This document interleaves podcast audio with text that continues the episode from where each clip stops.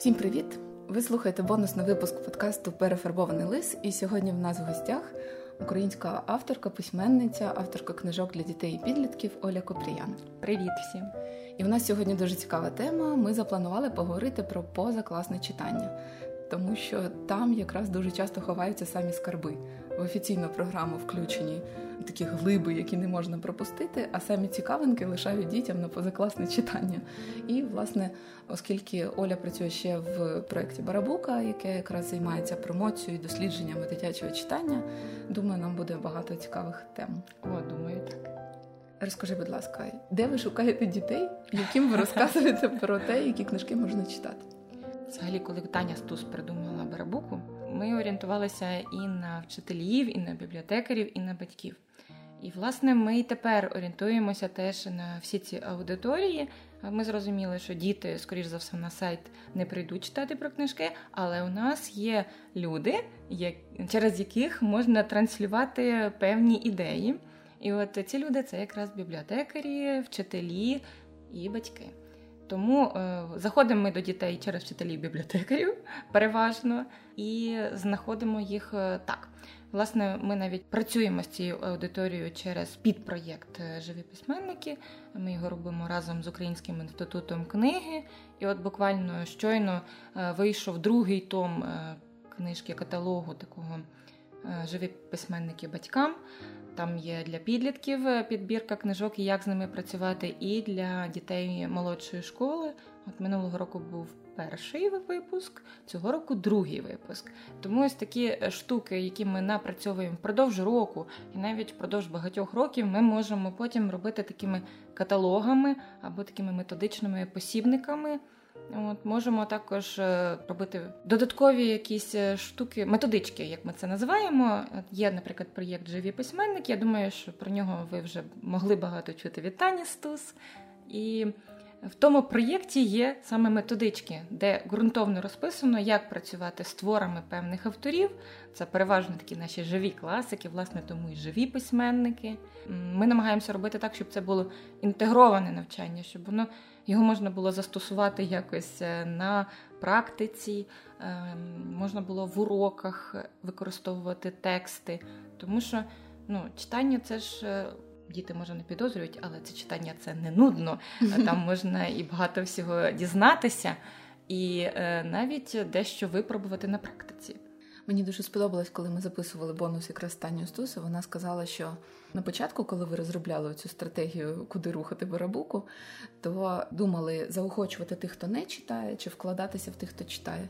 І мені так сподобався цей вибір, що дійсно, якщо підтримувати тих, хто вже почав читати, це має бути більш дієво. І Дійсно, я коли вже зі своїми учнями обговорювала питання книгочитання, у нас було таке ціле цікаве дослідження. Ми півроку з ними рефлексували їхній досвід читання. Діти е, в 10 класі тоді були, а це такий, знаєш, спад читання. Uh-huh. Маленькими вони всі читали, коли були там до 12 років, потім у всіх спад. І от тільки-тільки зараз вони починають повертатися знову до читання книжок, але вже дорослих. Uh-huh. Такий дуже цікавий момент. От І вони відмічали, що найкраще на них, е, як промоція читання, діє поради їхніх однолітків. Uh-huh. Тобто, це знаєш, поширюється інфекційно. Якщо якась одна дитина в спільноті починає почала читати, то підтримувати її, щоб вона просто час від часу комусь ділилась своїми враженнями, і це буде набагато більш ефективно, ніж якщо дорослі будуть казати так, сядь, і поки там три сторінки не прочитаєш, гуляти не підеш. О, оце взагалі е, звучить для мене страшно, тому що в нашому досвіді, в моєму досвіді моєї сім'ї, читання це таке благо і винагорода.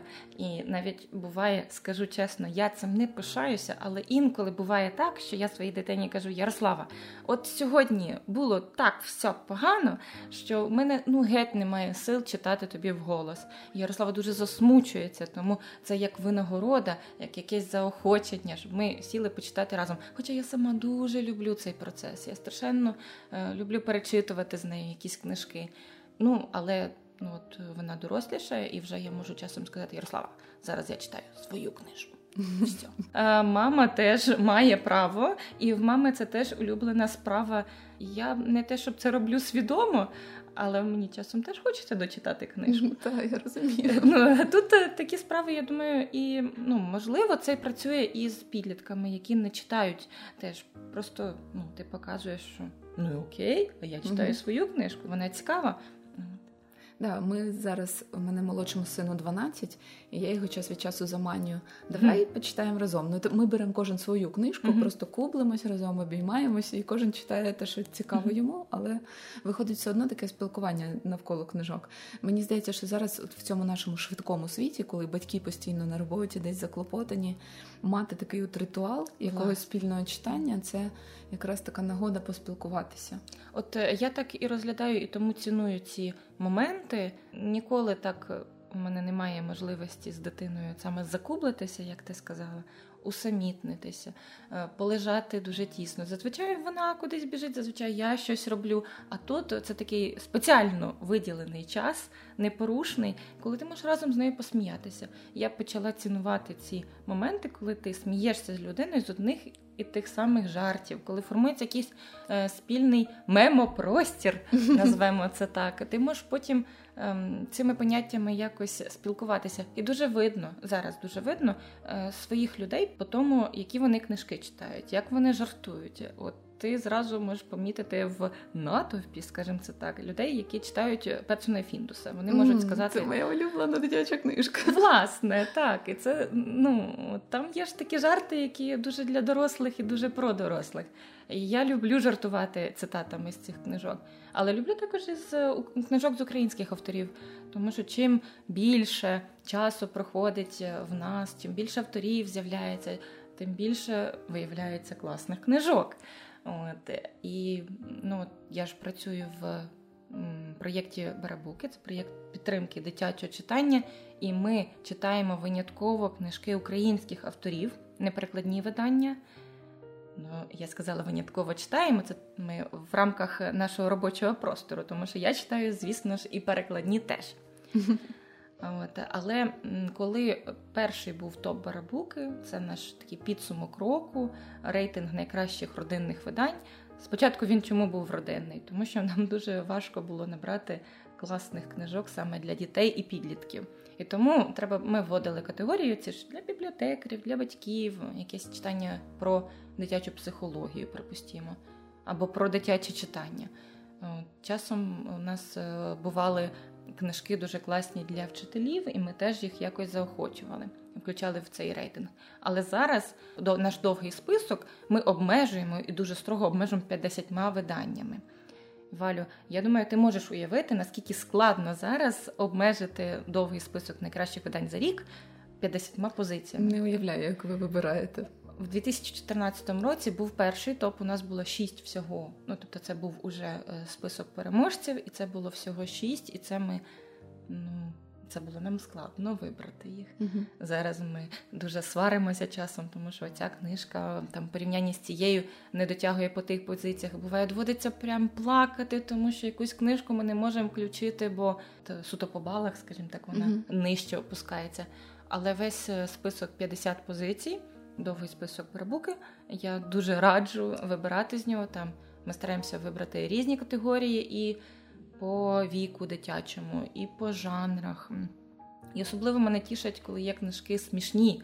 От, Чим більше знову ж таки часу проходить, тим вільніше автори і авторки починають жартувати тим е, швидше ми звільняємося знаєш, від якихось стереотипного гумору. Дуже зараз помітно, коли гумор досі стереотипний, і ти така, о, боже, все, це можна відкладати, це зразу ну, то сенсу далі читати я не бачу. От, Але є автори, які от е, класно навчили жартувати, і я за ними стежу пильно. Я так розумію, що в цей топ барабуки ви ще й не включаєте книжки свої. Е, свої да. Так, тобто... ми не тобто включаємо. Ми цього року вже вирішили так е, прописати положення наше, і ми там окремим пунктом. Ми завжди на це наголошуємо, що ми не включаємо книжки свої, і ті книжки, над якими ми працюємо як редакторки. От е, у вас всі в команді є письменницями? Всі, але в декого ще книжки лежать в рукописах. Ага. Але mm. фактично так, всі ну цього року. Е, одна моя книжка вийшла, бо буває ж таке, що в когось вийде там по дві книжки за рік. От минулого року у нас було б там по дві, по одній в кожний. А цього року вийшла тільки одна моя книжка в видавниці Старого Лева. Ми її не розглядаємо. І вийшли книжки е, літературної агенції Барабука. Ми їх теж, на жаль, не можемо розглядати. Ну тобто, ми не можемо їх ніяк нагородити, але ми даємо їх е, окремим списком. Просто шкода, що ЗМІ не помічає, коли ЗМІ беруть цей довгий список, вони показують от довгий список барабуки, а цей списочок ну, він mm-hmm. якось осторонь е, проходить. Мені завжди страшенно шкода. Е, тому ми придумали категорію вибір читачів, де можуть брати участь абсолютно всі книжки з нашого списку, і книжки Барабук теж. Ну і власне тут уже далі такий махач фан-клубів. ну, Це теж завжди дуже цікаво, чий фан-клуб допоможе своєму автору пробитися. От коли вийшла книжка Надії Кушнір, надіжної про гуся то там було очевидно, що фан-клуб Наді е, потужний, і от е, Надя виграла тоді. Е, я правильно розумію, що ці фан-клуби вони формуються і через зустрічі з читачами, і, наприклад, там через сторінки в соцмережах. Переважно все-таки через сторінки в соцмережах, тому що в дитячій підлітковій літературі є своя специфіка, дуже часом прикра. У нас же подвійний адресат. Ми mm пишемо книжки для дітей, однак купують їх дорослі. І е, діти зазвичай сидять не в тих соцмережах, що дорослі. Е, письменники в соцмережах, де сидять діти, часто е, не активні або менш активні. Тому через соцмережі ну, ти не станеш там суперпопулярною авторкою. Але от я і мої колеги ми туруємо шляхи до своїх читачів через школи. Зараз це складно через карантини. uh Школи, бібліотеки, коли запрошують, я дуже рада таким запрошенням. І от моє видавництво організовує ці зустрічі, приносять книжки, це знімає навантаження з авторів. Ти приходиш, ти спілкуєшся з аудиторією, ти бачиш відгук. Ти... От Для мене цінно, коли я бачу, що якісь е, жарти мої спрацьовують, от саме жарти з книжки, що вони сміються в тих місцях, де треба. Це ну, це цього не перевіриш, коли ти пишеш книжку і не бачиш відгуку. І тому оцей ці два роки, які випали зі спілкування, вони були е, складні авторам через брак відгуку. Дорослі мають відгук, тому що ну, хтось пише в Goodreads, хтось пише десь там себе по Фейсбучиках. Та? Але дитячі автори цього були позбавлені.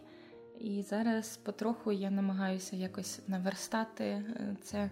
Хоча, з іншого боку, не хочу, ем, скажімо так, зовсім гнати на карантин, тому що якби не карантин, я би не освоїла Zoom і не е, познайомилася зі своїми прекрасними читачами в Долбунові. І десь в інших містах я чому згадала з Долбунів, тому що це була така дуже тепла зустріч, там дуже активні бібліотекарки, вчительки. І мені так було від того е, якось втішно. Тому е, є і плюси в цьому карантині. Так, я пам'ятаю, як живі письменники влаштовували в онлайні, от в перший mm-hmm. карантин, в перший локдаун, зустрічі з читачами, і навіть так. наші беркошколярі сиділи і брали участь в цих е, зустрічах. Це було дуже цікаво. Я пам'ятаю теж ще такий досвід. Оце ж була у нас місцева шкільна пандемія котів вояків. У нас всі діти впевнено ага, в п'ятому класі перечитали котів вояків. І от коли тоді видавництво влаштовувало зустрічі з перекладачами, uh-huh. ну от з Остапом Українцем, то оцей весь наш фан-клуб вони приходили на ці зустрічі, тому що там жива розмова. Uh-huh. Тобто діти не читають відгуки текстові, але коли є жива зустріч, ну така онлайнова, вони долучаються. Тому дійсно виходить, що нам цей карантин відкрив таку нову опцію для зустрічей. Так, власне, ну я за це ціную карантин. Інакше б ми ще довго не добралися до цих е, речей. Угу. Чи можна тебе попросити порадити якісь конкретні книжки на різні вікові проміжки? І розумію, що ми можемо додати угу. під цим випуском посилання до цих ваших рейтингів барабукових, але можливо є щось, чим ти хочеш поділитися, якось розказати про якісь книжки. Хочу. Але це буде довга розмова, Валю, тому що попроси, називається Олю, порадити класні книжки своїх колег, і я буду довго говорити. Ну, першим ділом я е, буду хвалити ті книжки, які я сама з величезним задоволенням читаю. От, І ті, що прямо зараз можуть читати. Зараз я читаю книжку Тані Поставної. Вона називається Листи з пошти на маяку. Дуже зворушливі шість історій про різні країни і те, як там люди живуть. І ну, за Танією я теж пильно стежу від нашого топу барабуки дворічної давності, тому що там ми прочитали всі, всією нашою редакцією книжку Тані, коли я була лисицею. І всі були страшенно зворушені і зрозуміли, що це дебют року. У нас є така номінація дебют року. І от ми після цього, як дамо людині цю номінацію, ми зразу за нею дуже пильно стежимо. Тому що ну видно, коли людина от е, пише дуже класно і дуже щиро. І оця книжка Тані мене теж е, страшенно зачарувала. Я щиро її раджу. Вона десь для молодших підлітків, ну 9 скажімо mm-hmm. так. От. Далі. Я завжди раджу книжки Галі Ткачук. Це одна з моїх улюблених письменниць. От, В неї почуття гумору, яке я страшенно ціную. І після Галіних книжок я страшенно багато навчилася, ну, як можна жартувати. От, Можливо, я щось запозичила в неї. Тому я от, дуже вам раджу. Буквально кожну книжку. Можеш е, Можу. кілька яскравих назвати? 13 історій у темряві, білка квасоля та опівнічний пожирака, вечірні крамниці з вулиці Волоської. Це в шкільній програмі, імовірно, діти це і так знають і читають. В Галі величезний фан-клуб, особливо в Києві. Скоро вийде Галіна книжка про котулаків, і це буде серія, і це буде теж бімба. Бо Галя вміє якось так класно поєднувати історії от про Київ, про Київщину. В неї це Київщина, і Київ це такий ом, окремий е, мікрокосмос, е, от, в якому може діятися абсолютно все, і будуть там е, чари, і буде там багато якихось кумедних ситуацій, незбагненних, от парадоксальні ситуації, які я розумію, не кожен може зрозуміти. Але якщо це от ваш тип гумору, тоді я дуже дуже раджу за цим стежити. Школознавство книжка мені дуже сподобалася. Це про різні типи е, шкіл, і вона дуже класно проілюстрована Юлією Тверітіною. Там е, ілюстрації доповнюють гумор авторки, і ну, за цим теж цікаво спостерігати. От. Ну, здається, всі книжки Галі Ткачук. Я от, е, ну майже всі. Добре, я свої улюблені назвала, тому що є ще книжки-картинки, але я підозрюю, що це не входить е, в наше коло розмови. Тому раджу от ще білку фасолю, я вже її назвала. Це теж про давній Київ і про дівчинку, яка вміє перекидатися на білок. От Галя каже, що коли вона дітям розповідає, що дівчинка вміє перекидатися на білок, це просто спрацьовує. От всім зразу хочеться цю книжку, можна далі нічого не розповідати. Я чесно скажу, не підозрювала, що це так може бути. От, Але коли я почала ходити на зустрічі з дітьми, третій, четвертий клас і розповідати про свою нову книжку Мирослава та інші з нашого двору, я зрозуміла цей прикол. Тому що як тільки я вживаю слово сполучення гумова дупа, зразу діти починають реготати, і їм, ну тобто їм вже далі можна нічого не розказувати. Гумова дупа це персонаж з мого дитинства, типу пікової дами. От, е, Але діти про нього не знають. От Ми викликали її, давали їй пожертву, викликали її, щоб вона нам дала жувачок. І це для дитини 90-х це ну, жувачки, сама розумієш. Це було щось таке. От я не знаю, що можна зараз порівняти. От що можна таке зараз дітям зараз складно, тому що зараз знаєш надмірна пропозиція. У нас був такий трошки дефіцит, і можна було щось вимріювати довго. А зараз все, що забажаєш, все є. Але дітям досі, от мені пощастило, що дітям досі батьки не схвалюють, е, коли діти жують жувачки, особливо там до обіду. І тому от у мене є якийсь шлях до їхніх сердець прорватися. Ну а особливо їх тішить саме словосполучення, і що це треба е, вигукувати, щоб вона прийшла. Ти розставляєш дітям якісь маячки, щоб їх. Е, пробачте, я зараз скажу страшне, але зловити на гачок. Ну, часом так і буває. Якщо письменник або письменниця не розставить цих гачків, якщо він не зловить дитину, то ну sorry, дуже багато спокус у дітей. Я це цілком розумію. В мене теж є смартфон, і я теж в ньому багато часу проводжу. І часом я вибираю там подивитися серіальчик або подивитися Фейсбучик, а не прочитати книжку. Я розумію їх. От Тому мені важливо ем, робити книжки смішні які ем, хоча б дадуть розвагу дітям. А якщо вони ще будуть там ну, з якимись шарами нижніми, то це буде взагалі супер бімба і клас. І таким чином я ще й порадила свою книжку. Бачите, хитро. Ну насправді це дуже мені здається здорова мотивація дітей от в такому ранньому шкільному віці йти за розвагою, за фаном, так. за спілкуванням. Це це якраз нормально. А вже така більш серйозна тематика, вона е, в підлітковому віці починає так ставати актуальною. Ну зараз у нас е, багато хто намагається написати книжку серйозно, тому що ну знаєш, як на ці серйозні теми, та книжки про ем, толерантність, е, про людей з інвалідністю. Я намагаюся добирати слова зараз. От ем, тобто такі книжки на які серйозні теми про війну. Я сама пишу про це. Я зразу скажу, що буває таке, але я стараюся це вкладати між іншим, тому що це частина нашого життя зараз. А основне, коли мене питають е, там ну, як, яку ти хотіла книжку написати? Про що? Що тобою рухало? Я хотіла, щоб люди посміялися. От. І я дуже ціную, коли книжки дають мені теж цю можливість посміятися. Тому я ще назву книжку Слави світової Великий космічний апчих. Вона смішна. Ми її нагородили в 2019 році, теж як книжку найсмішнішу. Вона для дітей е, дошкільнят і для молодшої школи. Там мало тексту, але вона ну, дуже смішна.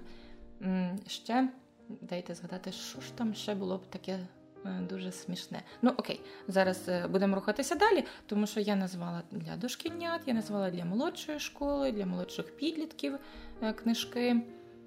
І напевно я зараз скажу що що-небудь для старших підлітків. Я стежу за книжками Наталії Довгопол, угу. і все, що Наталія пише, я з величезною радістю читаю.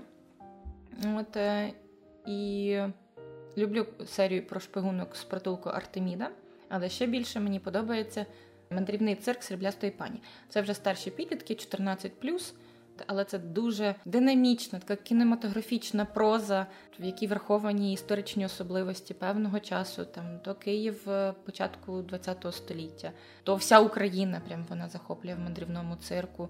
Вона може майстерно додати дрібку магії. В неї завжди якось дуже тонко розкриваються характери. Мені це страшенно подобається, і тому я її щиро раджу. От І зараз я підійду до теж одної з моїх улюблених е, молодих письменниць. Вона буквально молода, Наталія Матолінець. Її трилогію про варту у грі я теж дуже раджу на категорію старшокласників, старших підлітків. Там вже буде цікаво і таким 16 і 18 Я впевнена теж. Оце міське фентезі е, про дівчину варту, яка бореться прям, ну, і від вампірів до там якихось потужних магів з усілякою, з усіляким злом. От, І вона сама не е, не ідеальна. От чого, знаєш, є такий перекос, коли людина, яка бореться зі злом, вона сама прям кришталево добра, ну, кришталево чиста. А тут е, Наталя прям наголошує, що варта дуже нехороша, темна. От е, там є розподіл на темних і світлих магів.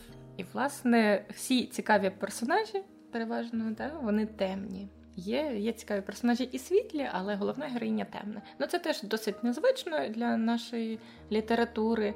От Мені здається, що це буде теж цікаво підліткам. Та ладно, я впевнена, тому що я з захопленням прочитала цю серію. Мені взагалі це дуже подобається, тому що зараз бачиш навіть в світовій і літературі, і кіно змішуються uh-huh. ці однозначно позитивні, однозначно uh-huh. негативні персонажі. Це і їм легалізує їхні якісь прояви, те, що можна бути загалом хорошим чуваком, навіть якщо у тебе є якісь баги uh-huh. і в поведінці, і в навчанні, і десь. І е, це не заважає тобі рухатись далі до чогось е, прекрасного, до якоїсь реалізації. Так. Я знаєш, згадала, е, сказала, що це так незвично, а потім е, згадую про Бафі внищувачку вампірів, яку ми mm-hmm. дивилися в 90-х. Може, навіть на початку 2000-х, не пам'ятаю. Вона ж теж була така ну, неоднозначна персонажка. Вона покохала головного поганця. От, І це нам страшенно подобалося. Тому я думаю, що точно варто вар, варто варто прочитати. Так, для якої категорії ми ще не для хлопців, можливо. Точно, і я тут пораджу е, новинку комікс е, Юрія Нікітінського з ілюстраціями Еліни Цильке. Щось про апокаліпсис. Словом, там є 40 кроків, 40 порад, е, як вижити в часи апокаліпсису. І це дуже смішно, тому що часом ну ти знаєш, як діти реагують на зомбі, вампірів та інопланетян. І е, тут раптом е, Нікітінський ставить е, в, в цю ж лінійку ще й коронавірус. І коли ти цей страшний коронавірус та е, ставиш ну, поруч із вигаданими якимись персонажами, які ну з яких ми можемо жартувати, це вже стає не так страшно. Книжка Юрія Нікітінського називається Апокаліпсис 40 правил виживання. І от там 40 порад, як вижити. Вижити, якщо на вас напали зомбі, інопланетяни, е, коронавірус, е, вампіри. Ну, сам, як їх розпізнати, е, що робити? Дуже корисні поради. Практичні Дуже практичні. Ну, власне, я знаю теж, як слово зомбі на дітей діє приблизно так само, як гумова дупа і білочка, яка ну, дівчинка, яка перевертається на білочку. От інколи, ем, якщо мені треба привернути увагу 55-класників, я можу сказати зомбі, зомбі, зомбі в мікрофон. І вони такі. Це щось незвичне. Це працює. І мені подобається, як письменники зараз навчилися цим всім бавитися. Що література це не обов'язково прям супер все серйозне. Хоча і таке є. І добре, що я про це згадала, тому що хочу дуже порадити книжку Тетяни Рубан на північ від кордону. Це підлітковий роман, теж 14 е, дія якого відбувається в часи е, п'ятиденної війни в Грузії. От, е, І дівчинка-українка потрапляє в ці обставини, ну і прям закручується сюжет навколо. От, е, Зрозуміло, що це війна, зрозуміло, з ким війна, от, але на перший план виносяться все одно стосунки підлітків в цих обставинах. І ну, це все одно там любов, роман про любов, роман про стосунки. Але ми розуміємо, що це все на тлі. І в нас так само ж, ну тобто ми переносимо це на якесь наше життя і розуміємо, що в нас теж війна, згадуємо про це, але прямо не говоримо.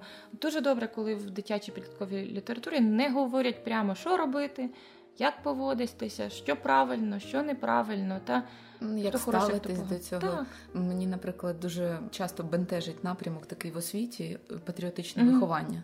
Там дуже легко скотитися в то в пафос, то в якесь бідкання, е, зображення себе як жертви, і тому дійсно книжки, які дозволяють нібито осмислювати ці теми, mm-hmm. але не провалюватись в них. От вони можуть допомогти в цьому, тому що мені здається, що школа зараз не справляється з цією задачею, ну так глобально. Може От я я думаю, ну як в будь-якій справі вирішують персоналі, от де вчитель вклався в осмислення цього питання mm-hmm. і якось сформував свою позицію, він може це донести.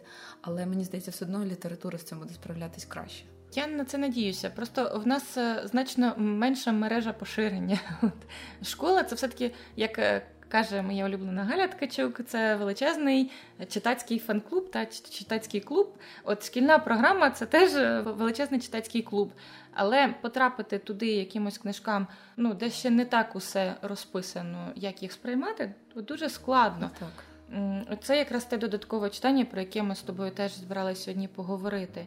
Що я теж ціную в ваших подкастах, та чому мені цікаво і досі їх переслуховувати, хоч я це е, і читала ці книжки, і в школі читала, деякі перечитувала в університеті, бо я все-таки маю філологічну вищу освіту. Але все одно мені цікаво, тому що це подається той ракурс, ну відмінний від шкільної програми. Та мені подобається, як Маша е, говорить, що от я подивилася, як треба сприймати, як радять сприймати от цю mm-hmm. проблему. Ви даєте її інший ракурс, ну, якийсь такий більш люди, людяний. І от цього мені завжди бракувало. Я пам'ятаю, як я вчилася на п'ятому курсі в Могилянці. І як стався в моїй голові переворот е, мого всього світу філологічного, до того я ще не вміла е, якось ставитися до текстів як до живих, От, сприймати їх як ну, цих персонажів, як і людей з проблемами, якось співносити до свого життя. А на п'ятому курсі я нарешті цьому навчилася. І я пам'ятаю, як це от е, створило вибух у моєму, моєму мозку, і я могла сидіти на семінарах і просто сказати: О Боже, та що він творить, цей персонаж? Та я його взагалі не розумію. Тобто не йшлося про те, щоб сказати. Е, що от е, ну цей текст Сартра він спричинив величезний філософський ну, словом, проблему філософську, і люди кидалися з мосту. Це мене найбільше вразило, що вони прочитали книжку і кидалися з мосту. І тут сиджу я і розумію, що обставини змінилися, і я цього ну тобто цей текст уже до мене так не промовляє. Я можу собі сказати, та це нудно. От і коли я змогла сприймати тексти класичні, от е, як живі, оце нудно, це мені не цікаво. Проблеми цих персонажів до мене не промовляють, а оці навпаки промовляють. Якось е, ожила програма, ожили класики. Стало зрозуміло, що їх писали живі люди і про живих людей. Так, у нас виходить в цьому подкасті з Машою така абсолютно нестримна свобода, тому що, по-перше, ми не обмежені фахом. От я розумію, коли літературознавці говорять про літературу, вони мають певні враховувати. Да, Вони мають інструменти, і вони мають враховувати якусь загальну картину. Ми цього нічого не знаємо, нас це не, не стримує. Потім нам не треба здавати ЗНО з літератури. Ми можемо абсолютно вільно бути. І взагалі ніхто ніяк не впливає на наше сприйняття. І я найбільше люблю твори, з яких у нас з Машою зовсім різниця сприйняття. Наприклад, так, ми приходимо, вона каже, мені зовсім не сподобалось. Я кажу, а мені дуже сподобалось. І ми ділимося цим. І от цей момент дуже приємний. З цього у мене випливає до тебе наступне запитання. В літературі дуже велике задоволення приносить обговорення творів. О, так. І мені зараз дуже подобається, як накльовуються. Ну, це не винахід винайти літературний клуб, це давно відома практика. Але мені дуже подобаються, наприклад, формати, які зараз шукають оці от книгарні кав'ярні. Uh-huh. Да? Тобто є простори, в які можна прийти, вони оточені книжками, і там можна посидіти і поспілкуватися. Ті ж самі бібліотеки, які оновлюються. Я бачу, uh-huh. що ти іноді працюєш у цій бібліотеці Костомарова. Вона ж прекрасна. Просто вона Інколи така... я думаю про книжковий клуб там. От, і я думаю, що воно проситься насправді. Mm-hmm. І саме для підлітків, от таких от від 12 до 16. Чому? Тому що у них основною діяльністю, основним запитом в цьому віці є спілкування і переважно спілкування з однолітками. І якщо створювати їм середовище, де вони можуть це спілкування ну, насичуватись ним, оце має бути дуже затребувано. От зараз дуже багато онлайну в їхньому житті, uh-huh. комп'ютерних ігор і цього всього. Ну все одно, от я дивлюсь по своїм дітям, по своїм учням. Якщо у них є варіант, ось тут комп'ютерна гра, а ось тут живе спілкування, вони вибирають живе спілкування. І тому дуже хочеться, щоб ця хвиля таких обговорень вона піднімалася. І дійсно у нас вже є що обговорювати. Uh-huh. У нас не тільки класика, яка вже не відгукується, у нас купа сучасної літератури. І ну, мене це дуже надихає, і хочеться, щоб дійсно люди пробували, шукали ці формати, щоб серед підлітків це стало ну, таким трендом uh-huh. брати участь в, в різних таких клубах. Що ти про це думаєш? Я думаю, що це це так звучить як моя мрія. Знаєш, треба все таки дорослі люди, які мають е, зібрати цих дітей. Дуже так, складно так. дітей зібрати. Ну, Нам потрібні СММщики в Тіктокі. Якщо ти кажеш, що у нас дійсно фейсбучна аудиторія, це такі 40 От підлітки не сидять в Фейсбуці, можливо, в інстаграмі, ну і Тікток. Тоді нам потрібна колаборація людей, знавців літератури і тих, хто зможе це донести. Насправді подумала про вчителів нового покоління. От, І я згадала текст, який нещодавно теж дочитала Наталії Ясиновської Любов, дідусь і помідори. Я нарешті запам'ятала послідовність, поки я не прочитала, я не запам'ятовувала. Там є вчитель, молодий студент, е, який е, приходить е, читати зарубіжну літературу, і він зненацька. Це звучить як утопія. Ну, Наталія Сіновська живе за кордоном, і вона може приносити якісь, скажімо так, практики, так із їхніх шкіл в наші книжки. І це класно. Це показує варіант розвитку подій, як ще може бути. Цей молодий вчитель е, приносить е, класні переклади, от, які будуть відгукуватися дітям, і роздає їх. Е, ну і каже, можете прочитати. Я буду рада, якщо ви їх прочитаєте. Якщо прочитаєте в оригіналі, то взагалі бімба. От, І вони ну, обговорюють там якості тексту на них впливають. Наприклад, комікс Щоденник слабака впливає на хлопчика, який починає малювати свої комікси, і карикатури там на шкільне життя стає дуже популярним. Вони ведуть блоги свої. І от я думаю, що не знаю, чи найлегше, але, скоріш за все, найбільш реалістичний такий варіант, коли ці клуби робили б класні вчителі, у яких mm-hmm. вже є діти підконтрольні, і які вже там мають їхню довіру, мають їхню повагу. Однак, як вчительська дитина, я знаю, що вчителям оце ще додаткове навантаження це дуже складно. Тому тут, е, звісно, треба якось це заохочувати. Або це самовіддана праця, от з цими дітьми працювати, або це має бути якось заохочено. Тому що примусом це ніколи не не запрацює. Тут справді треба, щоб була величезна довіра, щоб вчитель був тим дорослим, який, якому довіряють, до якого приходять, спитати, та, що ти порадиш, може подивитися, порадиш щось, може почитати. От, е, Якщо такі вчителі в дітей є, то ну, було б класно ще й обговорювати книжки. Тому що в книжках справді пишуть купу такого, що дітям ну, може певний час е, прикластися на рану. Так? Да, ми коли говорили з Діаною, психологиною mm-hmm. про те, як про складні теми з дітьми говорити, і там в розмові виникла така думка, що є такі теми, на які діти не готові говорити. Якщо їх щось хвилює, у них є якась проблема, але про себе вони закриваються, вони не готові говорити. Ну поспілкуватись про літературного персонажа в такій ситуації вони можуть відкритись. І тому дійсно книжка може бути не лише розвагою, не лише джерелом якоїсь інформації, вона може бути такою терапевтичною. Так. Ну мені, наприклад, здається, що книжки вони також дають тобі той життєвий досвід, якого в тебе ще немає в ранньому віці. Ти бачиш, що персонаж попадає в скрутну ситуацію і поступово з неї виплутується. Uh-huh. І ти, коли попадаєш в щось подібне, то ти не стоїш розгублений, що робити. Тобі згадуються ці uh-huh. персонажі. Що мені дуже подобається, що література, ну і вірші, зокрема, до речі, вони передають певні стани. І можна, коли у тебе якийсь стан, то ти тобі спадають на думку якісь рядочки, які тебе підтримують в цьому mm-hmm. стані. І от це може бути дуже таким помічним. Ну або коли ти маєш там прийняти якесь рішення або якось вчинити, і сам ти ну не відчуваєш в собі цієї сили, і ти тоді уявляєш, а що б на моєму місці зробив і там улюблений персонаж. І нехай в книжці не було такого сюжету, uh-huh. наприклад. Ну ти розумієш, що там Д'Артаньян в цій би ситуації зробив так. А, наприклад, там Тарас Бульба вчинив би так. І ти ніби береш того персонажа, з яким тобі приємно себе ототожнювати, і що би він зробив на твоєму місці, і це дає оце підживлення, підкріплює тебе. Та ти поки говорила, я собі е, думала ну, про те, які е, герої в кожного покоління є. І м, зараз такий метатекст дитячо-підлітковий, підлітковий навіть уже це Гаррі Поттер. Угу. Я завжди я ще й викладаю часом дітям, мене запрошує літосвіта на лекції або на практичні заняття. От будь-яке поняття з літератури ти можеш пояснити дітям прикладами з Гаррі Поттера. Це настільки спрощує завдання вчителя, от це настільки швидко якось налаштовує місточки. І діти дуже люблять поговорити про те, ну теж про цих персонажів, про те, які в них вчинки були, та як усе це побудовано. Це класно. Ну от настільки я вдячна Джоан Роулінг та її видавцям, що вони змогли створити такий текст, який об'єднав дуже багатьох людей.